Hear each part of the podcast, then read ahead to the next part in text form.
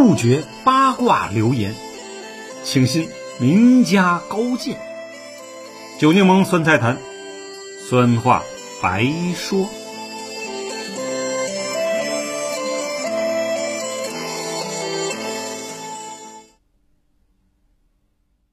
朋友们，大家好，我是九柠檬。今天我们讲李子柒对孔子学院看中国文化输出。上一篇讲李子柒打官司并由此引申到国内外网红、艺人明星如何以经纪公司和睦共同发展的问题。本篇将探讨由李子柒事件看中国文化输出的道理到底在哪里的事。本来这种大概念不是九柠檬应操心的可谁让最近新闻这么多呢？特别是前两天刚刚看到德国教育研究部部长给各大学写信，要求停办其国内全部19家孔子学院的事儿，无意间触动了我的麻筋儿，因此就异想天开的干起了编外的工作。要不是上月底的那场官司，我还一直把李子柒看作一个专做民间餐茶饮食、有古风古韵、桃花源风格的女网红的，可一查数据才知道她的名气已在外网发酵油管、ins 等社交媒体粉丝总和已突破了2500万，国内粉丝超过了3000万，这可是所有国内大 V 甚至国家级对外宣传平台都未达到的数量。我们都知道外宣部门每年都会拨出100亿级的费用来宣传中国的文化形象和对外政策，也就是所谓的软实力。我记得20年前中央台有一档节目叫为中国喝彩，就是带着时下最优秀的歌唱、舞蹈、杂技、武术、书画等艺术家跟随领导人到国外演出。当时我所在的派格公司就是这档节目的承制单位，前后去过10几个国家，本人也算是参与者之一了。至今回忆满满，并引以为豪。后来这档节目不知为何停办了。再后来也就是2004年孔子学院开始走向世界。那一年深受各方重视的首家孔子学院在韩国首都汉城，也就是首尔落地了。各大媒体铺天盖地的报道盛况也许大家还有印象。到2019年年底已有162个国家和地区开设了550所孔子学院和1172孔子课堂可近些年来，这个发展势头被西方反华势力所遏制了。2020年，瑞典政府关闭了北欧最后一所孔子学院，原因是东方文化他们很难接受，并且说那些忠君报国、三纲五常思想更是与西方普世价值观相抵触。真的是这样吗？2004年中国刚刚加入了 WTO 不久整个世界特别是西方对我们的态度与现在是不大相同的那时候我们虽然已经改开了20几年，但整体国力老百姓的生活水平只能说是有所改善。他们认为中国就是个劳动力极为廉价的广大市场，正好可以到这里投资建厂，大捞一笔。至于孔子学院吧，为了达到某种政治平衡可以象征性的引进一些，但也规定的死死的，只能教中文、教汉语、教传统礼仪文化。我们当然也是很有策略的接受了。总之这是有史以来官方第一次对外成规模的、成品牌的输出了自己的传统文化，不能不说相当成功了。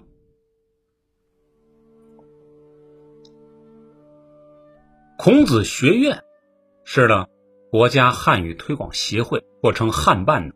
在世界各地设立的推广汉语和传播中国文化的非盈利性机构。设立之初其目的就是给世界各地的汉语学习者提供规范现代汉语教材，传播汉文化提供了中国教育、文化、经济以及社会等信息咨询，还有开展当代中国研究等。当然因为它免费的性质也曾吸引了一批外国人加入学习。据不完全统计高峰时其注册在籍的会员有210万，中外教师高达4万多人。但十几年后，特别是自2008年北京奥运成功举办后的中国经济挡住了西方的金融次贷危机而且一路高歌猛进的超越了英法德日等几个经济大国，晋升到全球第2大经济，且是第1大经济体美国的最大债权国呀。这种程度，这种反差你不想让它酸都难呢。要知道1900年上面几个国家可都是轻而易举的就扛枪带炮的走进了北京紫禁城那家伙是什么感觉呀？可现在呢，再也不会以其马首是瞻了。按照总书记的讲话我们已经重新组织起来了，中国人民是不好惹的。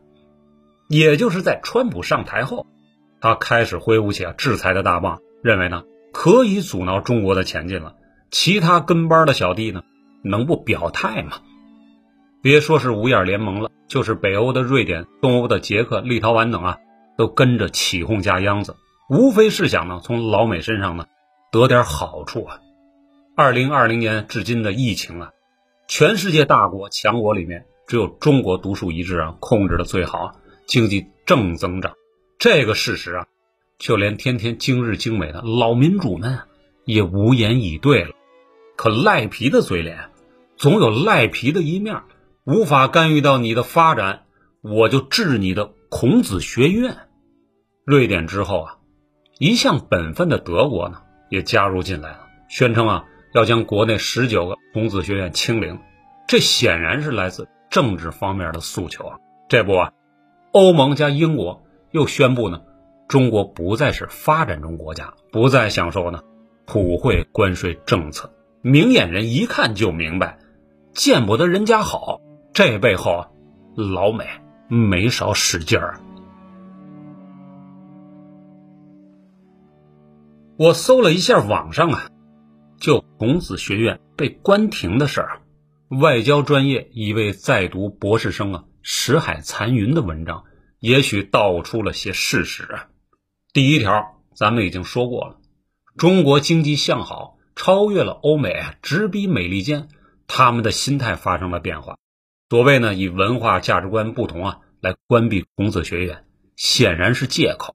价值观就一直摆在那儿，从未改变过，可以前能接受，现在说不可接受，这不是自我打脸吗？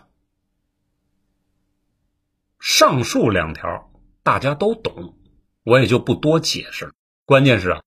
孔子学院这么多年了，为何没有自我壮大发展起来呢？要知道开办一所学院平均费用是65万美元呢，一个课堂也要5-6万美元，之后还有人员工资、教材道具、物业维护参观游览、学者讲座等这些费用加在一起每年大约10亿美金呢。如果说这是我们对外宣传的窗口，是胜利果实，值得花费，我也没意见，但总是请客也不是最佳办法吧。这位外交专业的博士生研究者接着写道孔子学院教材教程还是东方填鸭式，有点古代私塾先生教书的样子，加上中国文言文、古诗词都是深层次理解的内容如果没有在中国生活或者学习中文5-6年时间的人，不要说加深中文水平了，怕是只会越学越一头雾水。老外们往往到此就学不下去了。另外孔子学院之所以每年投入巨资，依然拓展困难，也有教学内容设计过于表面化、过场化的因素。像茶道、太极、武术、书法、麻将牌等是他们最感兴趣的。就连默克尔总统也说要学学中国菜的做法。于是乎各类中外交流的网站图片上都是外国人练武术、写书法、学烹饪，可他们并未把这些中国传统文化当成学问去深入研究，基本上属于走马观花，玩个新鲜而已。一旦到了付费环节，基本走人，而他们呢，却认为已经很了解中国了。因此在业内很多人都不太赞成这种高投入而效果甚微的形象工程。李子柒视频呢，在外网火了以后，官方呢与民间议论纷纷。比较典型的是用数据说话。一个无任何背景的普通90后女孩，按照陶渊明的理想方式呢，将自己的日常生活拍摄记录放到网上，古风古韵，原汁原味，田园牧歌，水墨丹青，无一处在说赞美中国，却让几千万外国年轻人如醉如痴的看个没够。他的网络粉丝量呢，已超过了美国新闻频道 CNN 呢，而全部费用也不及500多所孔子学院一所一年的开销。这个对比的确是真实有力的，难怪人民网、光明日报、央视等官媒都在第一时间大赞李子柒是中国民间文化输出的典范。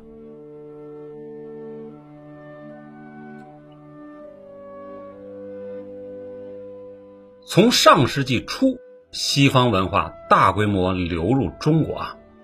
一些大人物呢，包括梁启超、蔡元培、胡适、鲁迅等不遗余力的推广，使我们呢真正的觉醒起来。到2000年前后我们经济上呢稍微宽裕起来，文化输出开始提上日程，特别是呢当电影《卧虎藏龙》获得奥斯卡奖之后包括英雄在内的影片呢如雨后春笋一样被拍摄出来了，送到国外。加上呢80年代的少林寺，再早前的李小龙呢，是西方人呢开始关注中国传统文化部分内容，不能不说是个积极现象。但后来发现呢，这种推广力度还是有局限，票房呢几十万100-200万那就算不错了。孔子学院品牌的推出也恰逢其时，官方呢能寄予了厚望呢，但实践证明钱没少花，可美国入学的外籍学生培训成本都高得惊人呢，平均下来呢不少于数万美元。这两年呢引进的非洲学生效果也是有的可学员素质良莠不齐，惹是生非的也不少，一度引起国人的不满呢，并发出感叹，这么多钱怎么不花在内地渴望上大学的穷苦学生身上呢？我这里呢不去品评国家的文化输出政策总体方向和政策初衷肯定没有毛病关键是方法问题。孔子学院以及呢国内招收的外国免费留学生学习中国文化主要是依靠呢我们编写的课本教材，但并不是每个人都乐意接受的，有些人纯粹是冲着各类补贴、奖学金而来的。咱先不提1492年哥伦布呢发现新大陆，从此呢世界连通为一个整体这么遥远的事儿来推理单看自二战以后全世界的文化流通情况呢，欧美携战后胜利余威呢，将他们的音乐、绘画、饮食、穿着打扮呢推向全球，特别是电影的普及更是一个绝好的方式如果简单归纳起来，这些方式无一例外来自大众喜闻乐见的通俗文化，比如呢日本家电和漫画德国汽车、好莱坞大片、印度歌舞、意大利米兰时装设计、法兰西的红酒与 LV 包包等等。老外喜欢中国功夫，不是因为李小龙、成龙、李连杰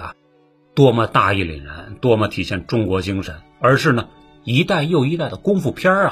打得太帅了，太酷了。任何一个普通地球人在寓教于乐的漫画和游戏与厚一筐古籍之间呢，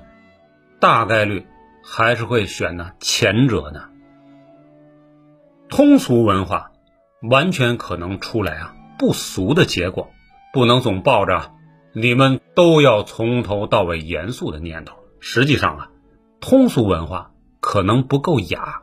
但生命力呢确实强过非通俗文化。李子欣的视频呢也足以诠释了这一点。我们呢再往远一点看啊，1860年代呢浮世绘流入了法国，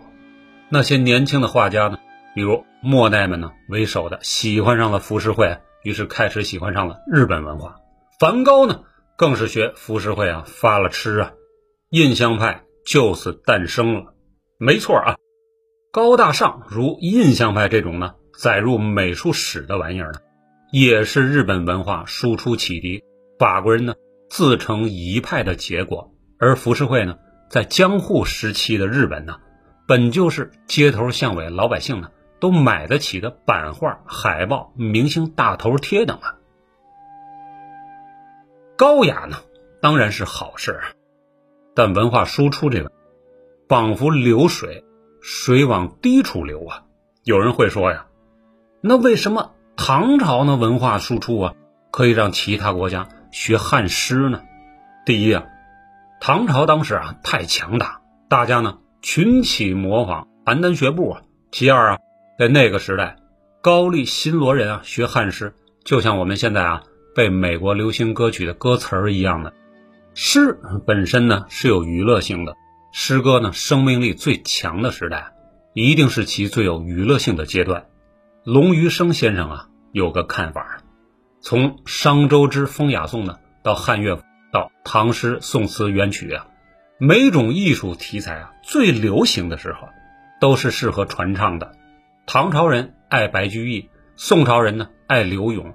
不是因为他的诗词多高大上，而是因为适合传唱。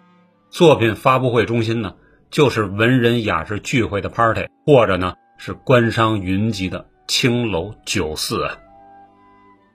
等这种题材慢慢的不适合传唱后啊，才有另一种更适合唱的方式发展起来了。四大名著啊最初是小说消遣娱乐的，而非读来呢考公务员的。汤显祖的不朽作品呢《牡丹亭》，关汉卿的《窦娥冤》呢最初是用来演戏的剧本，不是拿来让人受教育。即便本国的文化要流传下去呢都要讲究寓教于乐，何况输出给他国的文化呢？想想现在啊世界上流行的文化输出模式，无论日本动漫、寿司、美国牛仔啊、可口可乐、意大利时装、英超西甲、韩国偶像剧等啊，都有个特色，哪怕我不太懂该国文化，也能喜欢上这样的东西啊，才能流传起来。文化输出得先传出去，才能引人深入思考、研究啊。好莱坞呢，很懂这个道理啊。为了讨好中国观众啊，他们拍了呢卧虎藏龙、功夫熊猫等啊，熊猫萌、功夫帅啊，想让人坐下来了看得进去。再在呢电影里穿插各种呢无招胜有招啊、无欲则刚之类的东方精神。在这一点上他们还是有意无意的帮助中国呢宣传了一把。您可以说呀这一点都不严肃，但通俗的传播速度就是胜过我们的京师子集3分5点呢。看看每年全世界1亿多人次啊在为迪士尼乐园呢环球影城买单呢，就知道通俗文化的侵彻力了。因此别老指望着人家呢上赶着磕头如捣蒜的学习自己，您先得让人啊喜欢上才行啊。如果您传输的东西呢本国人都没那么着迷，怎么能指望外国人趋之若鹜呢？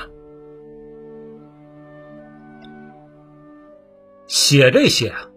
不是否定官方大力推广的孔子学院，而是在赞成的基础上提醒每年花大把银子呢就受外人抵制、效果欠佳的官员和专家们，要是时候调整推广方法了。孔子学院与李子柒呢肩负的使命不一样啊，前者官方，后者民间，前者花钱，后者盈利，前者呢义正言辞、堂而皇之的宣讲我们的博大精深呢，后者呢用一幅幅精美的画面呢，将丰富情感呢传播到了远方。总之呢，前者被动学，后者主动看。所以啊，有句老话，好心办坏事。也不能这么说啊。如果孔子学院在办学理念、办学方法呢、教程设置方面呢再不改革，变成外国人主动求学的模式，它不开啊也罢了。那怎么改变呢？我提个话头啊，随便瞎说啊。在国外，孔子学院毕业的呢，可以来中国享受的高等待遇，参与文化、经济、科技交流，也可以在呢中国驻外机构任职，没房子呢免费提供，没老婆呢组织介绍。只要树立起一批典型，十几年过后，那些想来中国发展的非走此路不可。当然呢，考题难度也得逐年增加。这招啊对穷国比较好使，对于富裕国家呢，大家还得开动脑筋呗。毕竟啊，有那么多专家学者的白领着工资呢。另外呢，与之对应的还有，我们过去啊一谈文化输出，首先想到的就是京剧啊、皮影啊、武术、针灸啊、书法之类的东西。要知道啊，这些玩意儿除了武术、搏击外，在中国年轻人眼里也是不太招喜欢的。那么原本就缺乏东方文化积淀的西方人啊，更是难以接受。我们宣传的国粹对他们来说更多的是猎奇，所以原来的方法得改进，得抓住年轻一代老外们的心。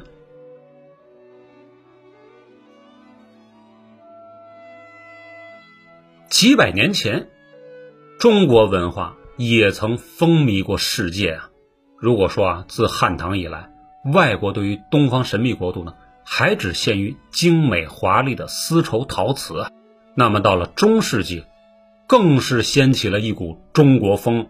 比如啊，17、18世纪的欧洲啊，皇室贵族们都以拥有中国风格的家具啊、陶瓷茶具啊、人物书画呢，而引以为豪。罗马教皇英诺森11世啊，法国国王路易14，英王呢詹姆斯2世啊，还聘请了中国人沈福宗、黄嘉略呢为顾问，在宴会上呢当场做筷子表演、书法表演，甚至还委托他们呢编制汉法词语词典啊。启蒙运动三巨头之首的伏尔泰啊，更是对康熙皇帝、乾隆爷呢崇拜至至啊。他曾冒昧的呢写信示好，可惜啊，乾隆爷大概忙着呢下江南巡游了，没有回复。横扫欧罗巴的拿破仑呢，也是中国文化的崇拜者呀。他送给大清嘉庆皇帝的礼物啊，以及嘉庆呢回赠给他的象牙雕刻呀，足以说明了这一点。如今呢，当你走进凡尔赛皇宫啊，称霸欧洲一时的法王路易14啊，还有个中式风格的宫殿，在世界最受欢迎的博物馆卢浮宫里啊，也特别辟有啊中国馆，有关中国古代与世界的文化交流啊。九柠檬啊专门写过一部100多万字的书，其中呢中法、中英、中俄几段啊就不下20万字，精彩纷呈啊。等该书出版后啊，我会第一时间读给大家听。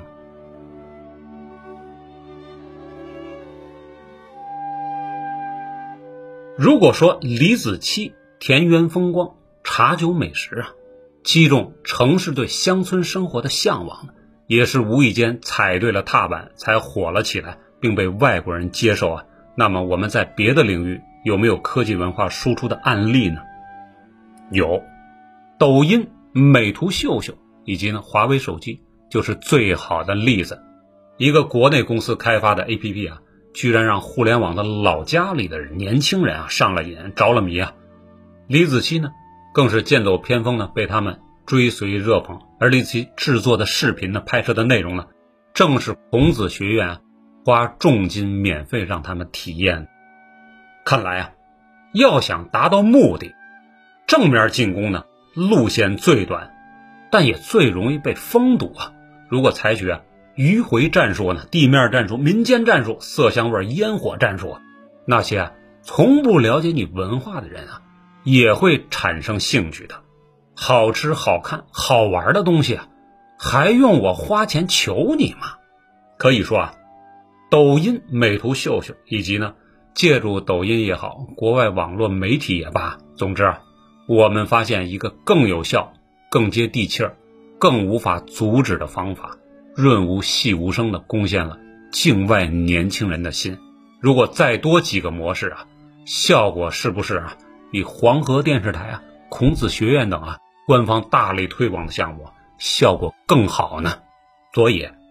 政府应该对李子柒、抖音这样的人和事儿啊给予奖励，给予扶持，当然要注意方法，不然又会成为中兴、华为那样的了。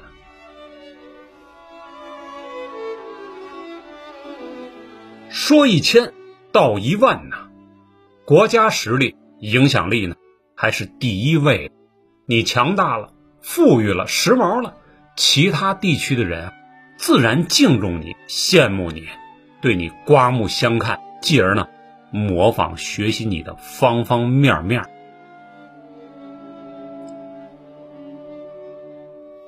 好，今天的节目呢就到这里，我是九柠檬，咱们呢下次见，拜拜。